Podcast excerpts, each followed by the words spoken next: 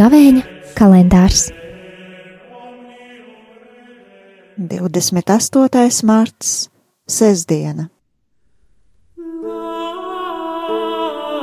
Lasījums no Jēzus Kristus evanģēlīja, ko uzrakstījis Svētais Jānis. Tajā laikā no pūļa, kad tas klausījās Jēzus vārdus, atskanēja balsis. Viņš patiesi ir pravietis.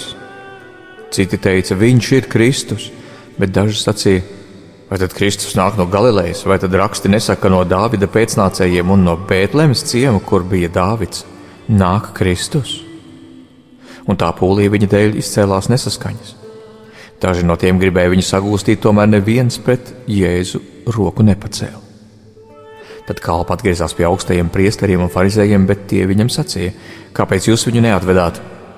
Kalpi atbildēja: Cilvēks nekad tā nav runājis.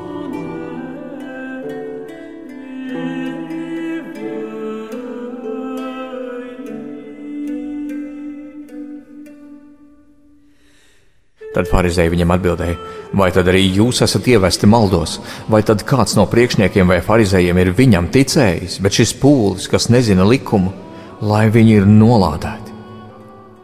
Tad atsaucās viens no viņiem vārdā Nikodēms, tās, kurš iepriekš bija gājis pie Jēzus. Vai tad mūsu likums notiesā cilvēku, vispirms neuzklausījis viņu pašu un neizpētījis, ko viņš ir nodarījis? Tie atbildot viņam sacīja: Vai tad arī tu esi no Galilejas? Papēti un paskaties, ka pravietis no Galilejas neceļas.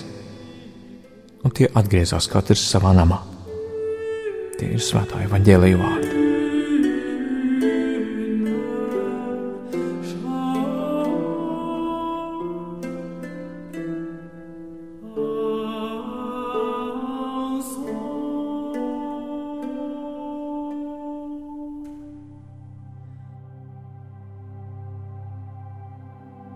Jāņa Evangelija 7. nodaļā rodas diskusija, kas saistās ar Jēzu.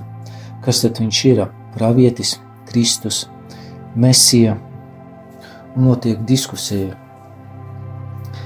Arī mums šajā laikā, kad visā Eiropā ir pandēmija, mēs esam aicināti izolēties, šis gavēņa laiks ir tāds laiks, tūkstoša laiks, kad mēs varam pārdomāt, esot mājās, izdzīvojot tādā veidā arī tādā veidā gavēni, tūkstnesību vienatnē ar, ar Dievu,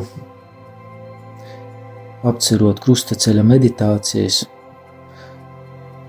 dziedot, pārlasot rūgtās sāpes, un arī mēs varam uzdot šo jautājumu, kas tad ir Kristus priekš manis?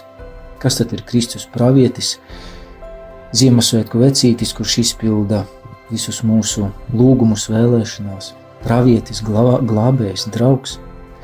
Ja paskatāmies uz svētajiem rakstiem, Bībeles tekstiem, mēs redzam, ka tur ir daudz brīnumu, ko Jēzus ir veicis, daudz fantastiskas darbības, priekš kā tas ir. Tas ir, lai mēs nostiprinātu ticību, lai mēs Kristu, lai mēs Jēzu pieņemtu kā Kristu, kā glābēju, un lai mēs viņu savā dzīvē liktu pirmajā vietā, centrālajā vietā, lai mēs atdotu viņam godu, lai mēs pielūgtu viņu, lai mēs viņu klausītos, lai mēs viņu atzītu ne tikai kā draugu, kā brīnumdarītāju, kā foršu pravieti, bet lai es viņu atzītu kā kungu, kā dievu, kā manu personīgo draugu, glābēju un pestītāju. Lai mēs mirtu, mirtu grēkam, un lai mēs dzīvotu dievam. Ticība Jēzum Kristum, kā pestītājam, dod mums pavisam jaunu skatījumu, jaunu skatījumu uz visām tām lietām, kas, kas notiek mūsu dzīvēm uz dažādām grūtībām, problēmām, pārdzīvojumiem. Mēs saprotam, ka tas viss, kas notiek, notiek Dieva godam. Mēs varam ņemt dalību. Varam ņemt dalību arī Kristus dievišķībā. Viņš ir cietis par mums, viņš ir devis dzīvību par mums. Tāpat arī mēs varam paraudzīties uz savām grūtībām, problēmām, slimībām, arī no tāda skatu viedokļa, ka arī es varu būt Dieva draugs un ņemu līdzdalību arī Kristus ciešanās ar savām ciešanām, grūtībām. Tātad, kas ir Kristus? Viņš ir draugs, viņš ir pestītājs, tas, kas e, dod man jēgu, kas man piedod dzīves jēgu, kas, e, ar kura palīdzību es varu paskatīties savādāk uz savām ciešanām, grūtībām, uz vispār uz šo laiku, kas tagad notiek mums apkārt. Cikreiz mums ir nācis piedzīvot tādas, tādus grūtus brīžus, kad, kad mēs eh, esam bijuši kādā bīstamā situācijā, ciešanās, un kad ir bijis ļoti grūti, ka mēs esam lūgušies, tik stipri lūgušies, un ka Dievs ir uzklausījis mūsu lūgšanas, ka Dievs ir uzklausījis to, ko mēs lūdzam, un kad Dievs ir uzklausījis mūsu lūgšanas, tad mēs saprotam, kas viņš ir. Ka viņš ir pestītājs, kurš mūs mīl, kurš mums palīdz, kurš mūs glābi, kurš, kurš mūs mīl.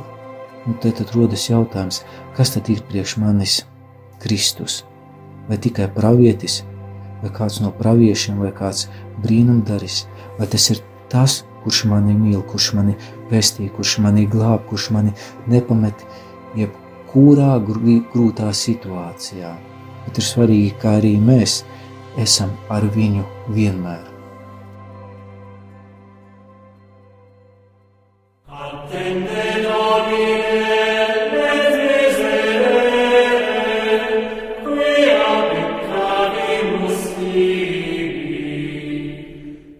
Gavēņa kalendārs